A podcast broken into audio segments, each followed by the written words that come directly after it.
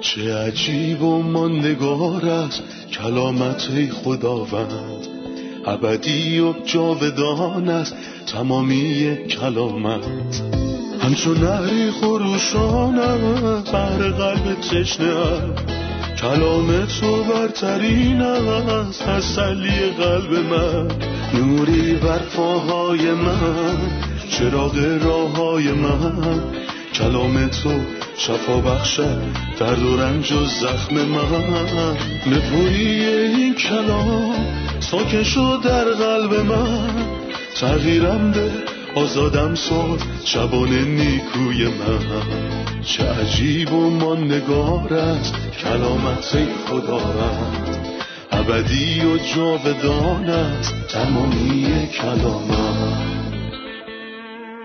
سلام به شما شنوندگان عزیز. که از هر کجای این دنیا شنونده ی قسمت دیگه از برنامه تمام کتاب هستین.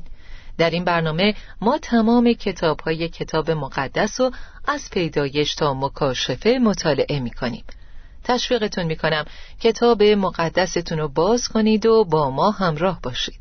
این یه فرصت طلایی برای مطالعه کلام خدا با همدیگه است. امروز به فصل چهل و هفت کتاب پیدایش رسیدیم. خوش آمد میگم به مهمون عزیزمون در استودیو. سلام در یوسف خوش اومدید. ممنونم خواهر سنم سلام به شما و همه شنوندگان برنامه. در خدمتتون هستم. افتخار دادید. بردر یوسف فصل چهل و هفت در رابطه با چه چیزی صحبت می‌کنه و موضوع اصلی این فصل چیه؟ ما می‌تونیم این طور در نظر بگیریم که کلام هنوز درباره سالهای قهدی و تأثیر اون بر مصریان صحبت می‌کنه. بنابراین این موضوع اصلی این فصله. با این حال موضوعات دیگه هم وجود داره مثل وارد شدن یعقوب به مصر و قریب بودن او و فرزندانش در این سرزمین و خواسته یعقوب از یوسف برای دفن کردنش و در نهایت سجده کردن او در کنار بسترش. بسیار عالی. ما باید بدونیم که در فصل 47 یعقوب به مصر رسید. برای همین ازتون می‌خوام که اولین مراحل زندگی یعقوب رو برامون یادآوری کنیم اگه من بخوام زندگی یعقوب رو دستبندی کنم به چهار قسمت تقسیم میکنمش. اولین قسمت که دوران کوتاهیم نبود و بیشتر از هفتاد سال طول کشیده در خونه پدرش بود. این مرد به معنای واقعی کلمه یعقوب بود و عیسی دربارش گفت این دفعه دوم است که او مرا فریب داده است. بی خود نیست که اسم او یعقوب است. او اول حق مرا به عنوان نخست زادگی و حالا برکت مرا از من گرفت. یعقوب بذری کاشته بود که باید برداشتش می‌کرد. و این باعث شد که وارد مرحله دوم زندگیش بشه زمانی که به خونه داییش لابان رفت که اونجا برای یعقوب یه دار و تعدیب بود. بودن در اونجا باعث شد یعقوب از زرنگ بودن، هیلگری و فریب دادن متنفر بشه. نه به این دلیل که خودش فریب کار بود. بلکه چون کسی رو پیدا کرد که خیانتکارتر، هیلگرتر و دروغگوتر از خودش بود. بله این اتفاقات در خونه لابان رخ داد. بعد یعقوب برگشت به سرزمین کنعان. و می‌بینیم که همون اول خدا بر یعقوب ظاهر میشه و اسمشو عوض می‌کنه. ولی باید بگم که در اون موقع یعقوب در حال برداشت محصول چیزی بود که قبلا کاشته بود. بله. یعقوب بین یعقوب بودن و اسرائیل بودن پرسه می‌زد و وقتی در هفده سال آخر عمرش به سرزمین مصر می‌رسه می‌بینیم که یعقوب یه مرد با خدا و با ایمان شده. می‌بینیم که دیگه اون یه اسرائیلی حقیقی شده. پس اون یعقوب بود. بعد به دار و تعدیب میره و بین یعقوب و اسرائیل این سو و اون سو می شده اما سرانجام به معنای واقعی کلمه اسرائیل میشه. اسرائیل حقیقی. بسیار خوب. اجازه بدین چند آیه از فصل چهل و هفت رو بخونم. خواهش می‌کنم بفرمایید. بعد از آن یوسف پنج نفر از برادرانش را برداشت و به نزد فرعون رفت و به او گفت پدر و برادرانم با گله و رمه و هرچه دارند از کنعان به نزد من آمدند و اکنون در منطقه جوشن هستند. سپس برادرانش را به فرعون معرفی کرد. فرعون از آنها پرسید شغل شما چیست؟ آنها جواب دادند ما مانند اجداد خود چوپان هستیم و به خاطر این به اینجا آمده ایم که در کنعان قحطی خیلی شدید است. و ما علفزار برای چرانیدن گله های خود نداریم. حالا از شما تقاضا داریم اجازه بدهید که ما در منطقه جوشن ساکن شویم. یوسف برادراشو به پیشگاه فرعون برد و فرعون ازشون پرسید که حرفه شما چیه و جواب دادن چوپان هستیم. اونا به این موضوع اشاره کردند که خشکسالی در کنعان شدیده. چرا برای کنعان خشکسالی شدید و عذاب آور بوده و زیر داوری خدا قرار گرفته بود؟ خب اول باید بگم که فقط سرزمین کنعان درگیر این خشکسالی نبوده. ظاهرا خشکسالی و قهدی در سر تا سر زمین بوده. اما چون فرزندان اسرائیل در کنعان بودند و یوسف در مصر بوده فقط به همین دو کشور اشاره شده. ولی خشکسالی فراگیرتر از این بوده و تمام زمین رو در بر داشته. کاملا درسته. فرزندان اسرائیل در سرزمین جوشن ساکن شدند و بودن در اونجا باعث جبران تمام سالهای رنجاور خشکسالی کنعان شد. ازتون می‌خوام درباره این قسمت توضیح بدیم که فرعون گفت شغل شما چیست؟ و جواب دادن ما مانند اجداد خود چوپان هستیم. از این قسمت چه درسی می‌تونیم بگیریم؟ قبل از هر چیز باید بگم که سرزمین جوشن بهترین قسمت مصره و خود فرعون در آیه شش گفت تمام سرزمین مصر در اختیار توست. ایشان را در بهترین زمین ها و در منطقه جوشن سکونت بده. بنابراین یعقوب و فرزندانش در بهترین جای سرزمین مصر ساکن بودند. ولی اسنات با یوسف در قصر بود. من فکر می کنم که ما در اینجا تصویری می بینیم تصویری از مردم زمینی در حالی که دارن از خوبی های زمین لذت می‌برند و دوره سلطنت هزار ساله زمانی که کلیسا به همراه مسیح در خانه پدر خواهد بود. تصویری تدبیری. چه تفاوت عظیمیه بین برکات زمین و برکات کلیسا. چه عروس مسیحه. اسنات متمایز بود حتی در برابر برادران یوسف بر روی زمین. درسته ولی من می‌خوام که توجهمونو به سمت موضوع ساکن شدن ببریم. برادران یوسف در آیه چهار گفتند حالا از شما تقاضا داریم اجازه بدهید که ما در منطقه جوشن ساکن شویم. دیدن این آیه خیلی زیباست چون تحقق یافتن سخنان خداوند به ابراهیمه. یقین بدان که نسل تو در سرزمینی که از آن ایشان نیست قریب خواهند بود. اونا می‌دونستن که مصر برای خودشون نیست و در اونجا غریب هستند. یعنی همون چیزی که خداوند به جد ما ابراهیم گفت. در اینجا اونا کلام خدا رو محقق می‌کنن. و کاربردش برای ما اینه که همیشه باید به یاد داشته باشیم که ما در روی زمین مهمان و غریبه هستیم.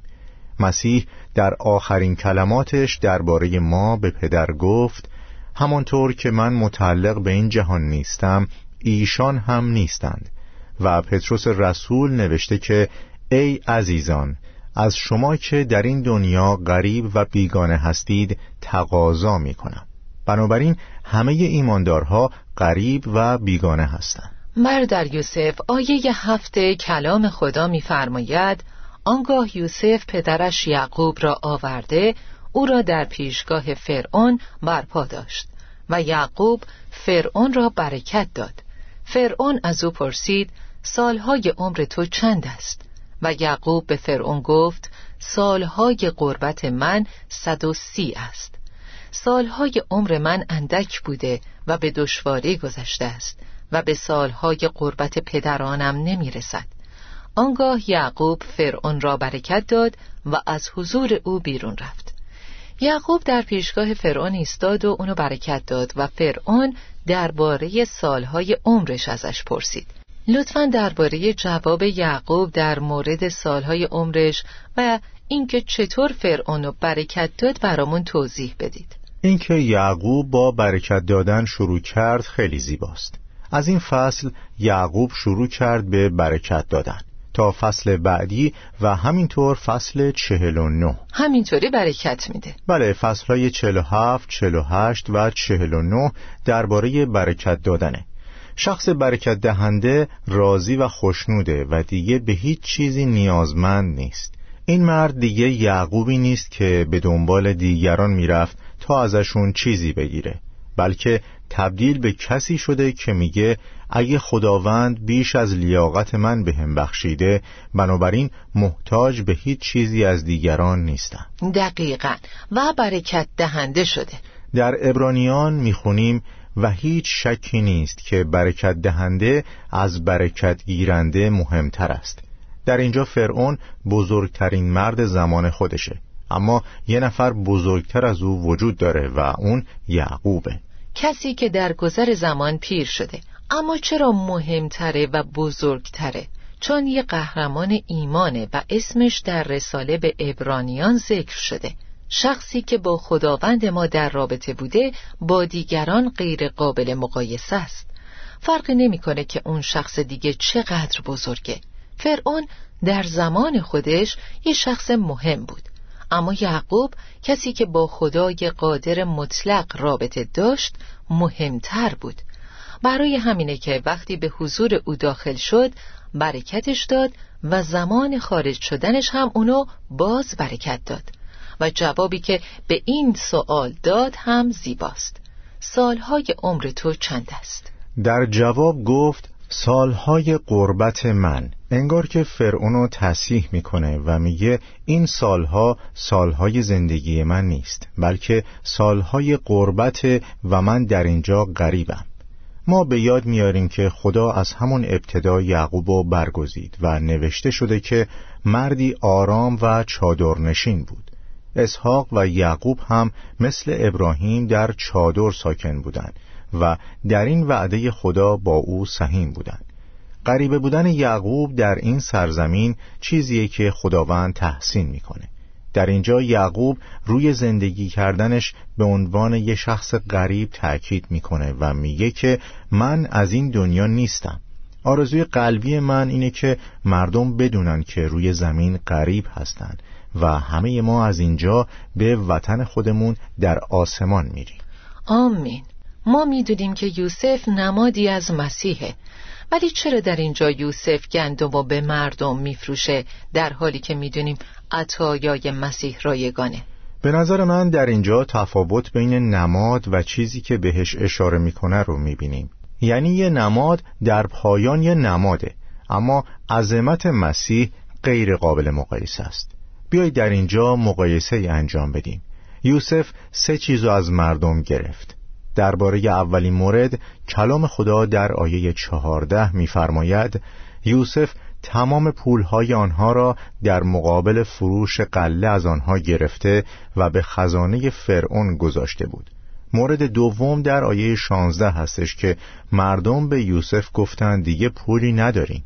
یوسف گفت اگر پول شما تمام شده حیوانات خود را بیاورید و من در عوض آنها به شما قله می دهم بعد پول و دامهاشون هم تموم شد و یوسف گفت که زمینها و خودتون بیارید تا بهش بفروشن.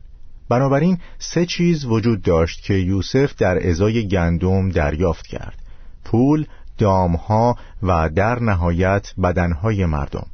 اجازه بدین بین یوسف و کسی که بی نهایت عظیمتر مقایسه ای کنیم. کسی که دربارش در اشعیا فصل 55 آیه یک نوشته شده ای تمامی تشنگان بیایید آب اینجاست.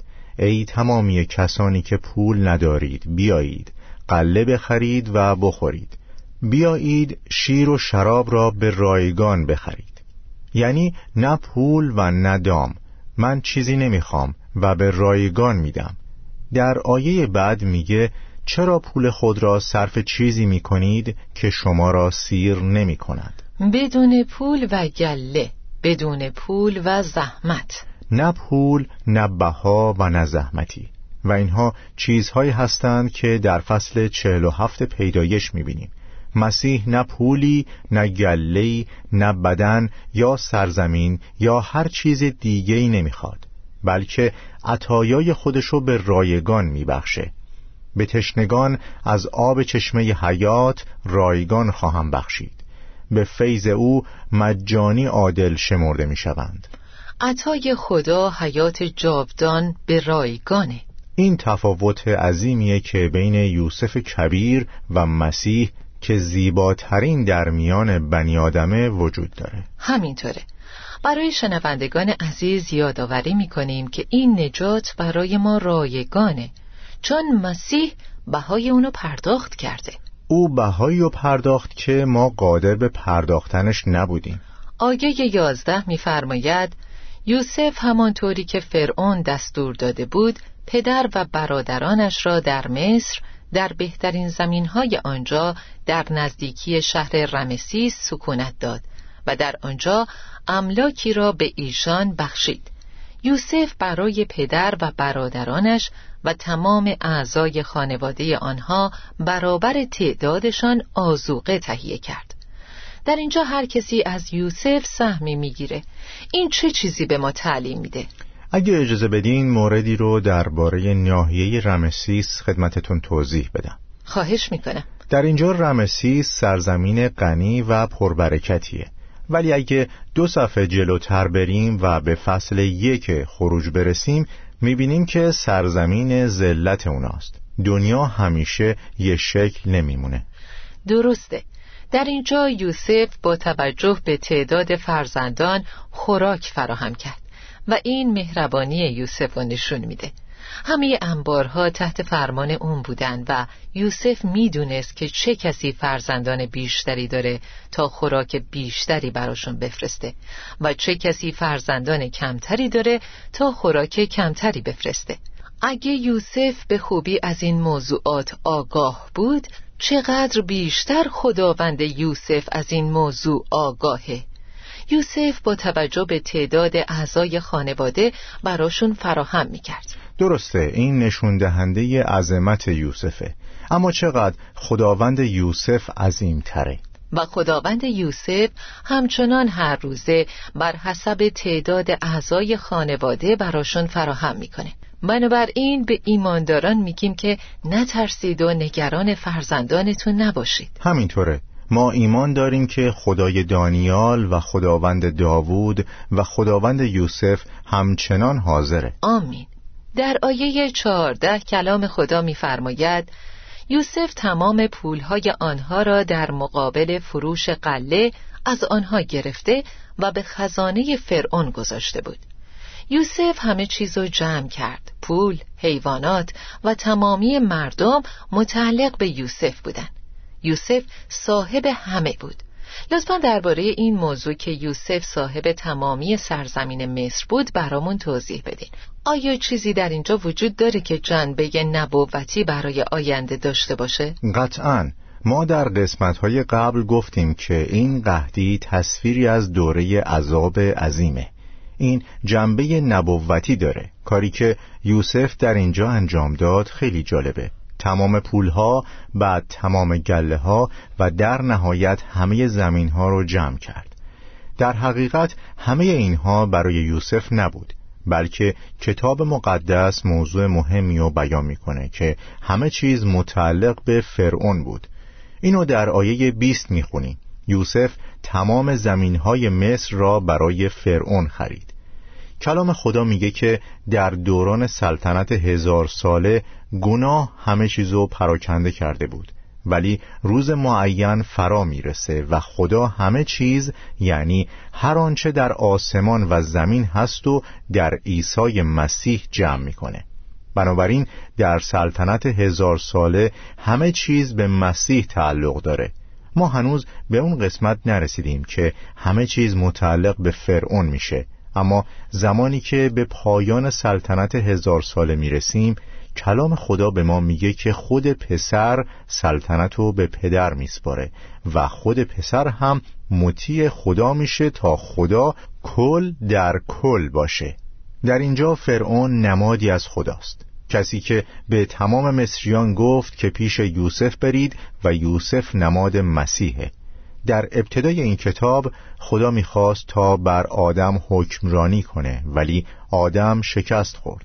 یوسف اومد تا به طریقی تصویر شخصی رو به ما نشون بده که هرگز شکست نمی‌خوره. یعنی خداوند عیسی مسیح که در او همه چیز در زمان سلطنت هزار ساله جمع میشن و در پایان همه چیز رو مطیع خدای پدر می‌کنه و خدا کل در کل خواهد بود. کاملا. ما بین تفکر تدبیری و نبوتی و همینطور تفکر روحانی حرکت می‌کنیم و هدفمون اینه که درسهای روحانی از این فصل یاد بگیریم. ما متوجه شدیم که یوسف بر همه چیز اقتدار داشت و در آینده مسیح بر همه چیز حکومت می‌کنه. بعد سلطنت رو به خدا میسپره و خدا کل در کل خواهد بود. دقیقا. از آیه 23 ادامه میدیم. یوسف به مردم گفت ببینید من شما و زمینهای شما را برای فرعون خریدم اینجا بذر برای شما موجود است تا در زمینهای خود بکارید. ولی موقع درو باید یک پنجم محصول را به فرعون بدهید و بقیه بذر برای کاشتن و خوراک خود و خانواده تان باشد. ما در اینجا هم تفکر تدبیری هم تفکر روحانی رو می‌بینیم. چیزی که باعث دلگرمیه اینه که خداوند صاحب ماست. او ما رو بازخرید کرد و ما از آن اوییم. محصول کار ما به چه کسی می‌رسه و جلال اون برای چه کسیه؟ این موضوع قلب منو لمس می‌کنه خواهر سنم. زمانی که می‌خونیم یوسف به مردم گفت ببینید من شما و زمینهای شما را برای فرعون خریدم. این خوبه یا بد؟ بیاین به جواب مردم در آیه 25 نگاه کنیم. آنها در جواب یوسف گفتند ای آقا تو در حق ما نیکی کردی و جان ما را نجات دادی. حالا همه ما غلامان فرعون خواهیم بود. هزاران بار از تو ممنونیم. تو ما رو غلام فرعون کردی. خیلی ممنونیم. و کلام خدا میفرماید ببینید محبت خدای پدر چقدر عظیم است که ما را فرزندان خود ساخته است. محبت خدای پدر چقدر عظیم است که ما را فرزندان خود ساخته است. اگه مصریان این کار یوسف و سخاوتمندی دونستن و گفتن تو جان ما را نجات دادی از تو بسیار متشکریم و دستها و پاهای تو را میبوسیم. تو ما را غلام فرعون ساخته ای حالا ما که فرزندان خدا شده ایم باید چقدر بیشتر شکر گذار باشیم. ما باید خدا را جلال بدیم و بستاییم. ما باید تا ابدالآباد این کار را انجام بدیم. باید شکرگزار بخشش او باشیم و به مسیح بگیم میلیون ها بار از تو ممنونیم که زندگی ما رو نجات دادی و با این نجات ما فرزندان خدا شدیم. پولس به ایمانداران قرنتوس میگه زیرا به قیمت گذافی خریده شده اید. پس بدنهای خود را برای جلال خدا به کار ببرید. او ما رو خریده و بعض رو به ما میده تا کار کنیم. همه چیزی که به دنبالش میریم تمام افکار ما در زندگی و همه کاری که ما می‌تونیم انجام بدیم به خودمون تعلق نداره بلکه همه چیز از جانب اوست که ما و تمام چیزهایی که به دست میاریم رو خریده و ما فقط ناظران هستیم. همونطور که در هوشع فصل چهارده میگه که میوه از جانب من است. من به تو بذر خواهم داد تا تو بتوانی میوه بیاوری. درسته. ممنونم برادر. استراحتی می‌کنیم و بر میگردیم تا به سؤال شنوندگان عزیز جواب بدیم.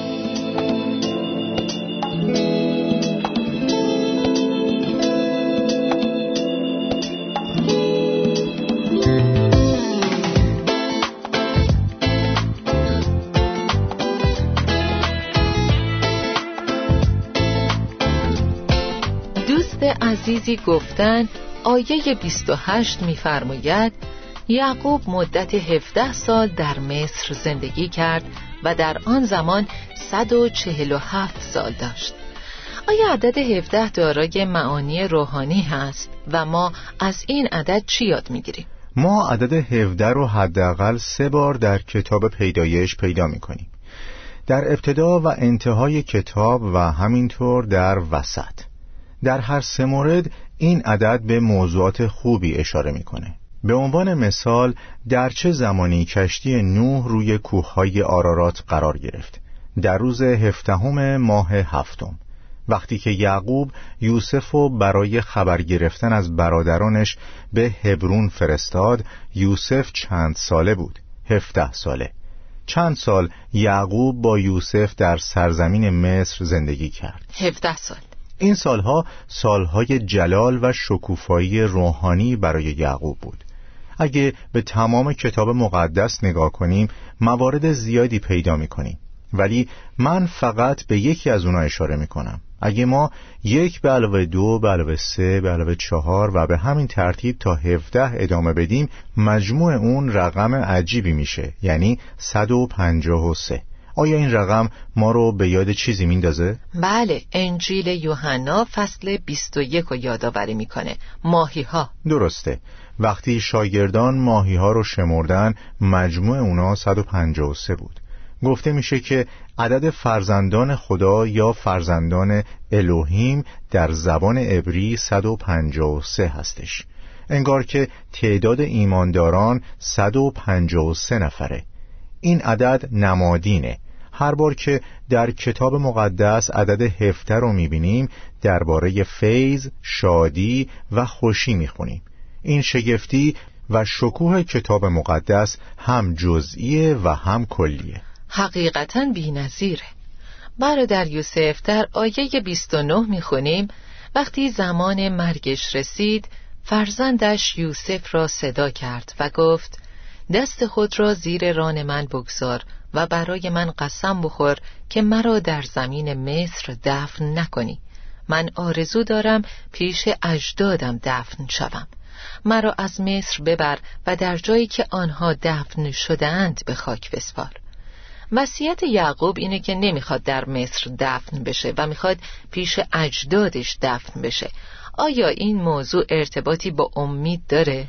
بعضیا میگن که در رابطه با پدران ایمان یعنی ابراهیم، اسحاق و یعقوب ما چیز زیادی درباره روزهای آخرشون نمی‌خونیم. مثلا درباره روزهای آخر ابراهیم یا اسحاق اطلاعات زیادی نداریم اما درباره روزهای آخر یعقوب نوشته شده در حقیقت بهترین پایان برای ابراهیم قهرمان ایمان یا اسحاق متواضع و مطیع نیست بلکه بهترین پایان برای یعقوب یا اسرائیل چون وارد دار و تعدیب خدا شد. خوشا به حال کسی که در دستان خداوند قرار می‌گیره تا خداوند اونو شکل بده.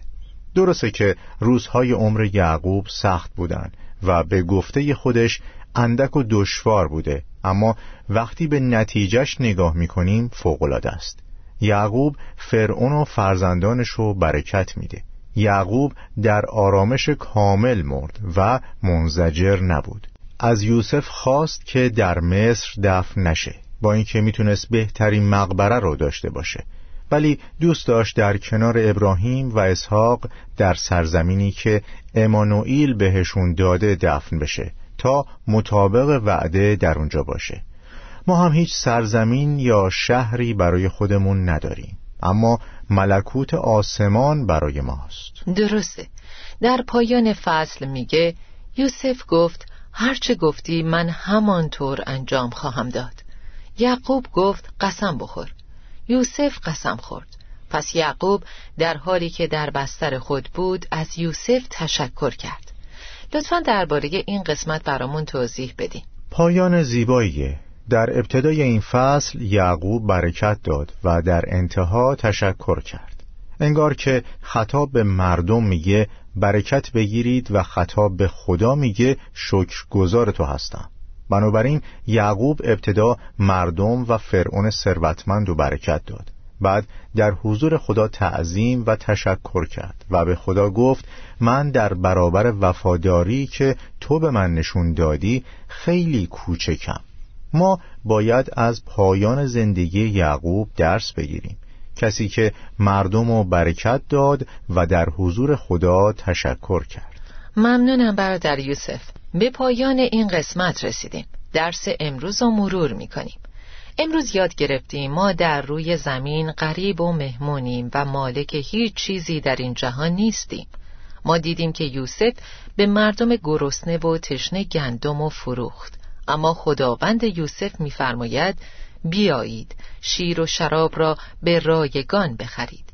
ما یعقوب و در حالی دیدیم که فرعون و برکت می‌داد و از این موضوع یاد گرفتیم کسی که رابطه حقیقی با خداوند داره مهمتر از بزرگترین شخص در تمام دنیاست. ممنونم برادر یوسف برکت خدا با شما. همینطور با شما خواهر سنم شنوندگان عزیز می‌خوام با چیزی که خداوند به طور شخصی در این داستان به من دلگرمی داد شما را تشویق کنم. در آیه دوازده از فصل چهل و هفت می‌خونیم یوسف برای پدر و برادرانش و تمام اعضای خانواده آنها برابر تعدادشان آزوقه تهیه کرد. سالها قحطی بود ولی یوسف در اونجا حضور داشت. یوسف در اونجا بود و برای همه مردم با توجه به نامشون و تعداد افراد خونوادهشون فراهم می‌کرد. این یوسف برای برطرف کردن نیاز برادراش بیشتر از حد کافی داشت. می‌خوام بگم که بله در جهان قحطی وجود داره. مردم از گرسنگی در حال مردن هستند و نگرانن اما من به شما میگم که نگران نباشید و نترسین چون خداوند شما زنده است. آیا از آینده میترسین؟ آیا از سختی ها و مشکلات حراس دارین؟ آیا نگران فقر یا جفا هستین؟ اگه یوسف با توجه به تعداد اعضای خانواده برای برادراش فراهم می کرد ارباب او و ارباب ما می‌تونه از من و شما مراقبت کنه چون خداوند از نیازهای من و نیازهای شما آگاهه خداوند برای برآورده کردن نیازهای ما در طول راه بیشتر از حد کفایته. سرتونو به سینه او تکیه بدین و آروم باشین. نگران نشین و نترسین چون سرور من و شما در اینجا حاضره. خداوند زنده است. تا برنامه بعد خدا با شما. چه عجیب و ماندگار است کلامت خداوند. ابدی و جاودان است تمامی کلامت. همچون نهری خروشان بر قلب تشنه کلام تو برترین است تسلی قلب من. نوری بر پاهای من چراغ راه های من. کلام تو شفا بخشد درد و رنج و زخم من. نپوری این کلام ساکن شد در قلب من. تغییرم به آزادم ساد شبان نیکوی من. چه عجیب و ماندگار است کلامت خدا رد ابدی و جاودان است تمامی کلامت.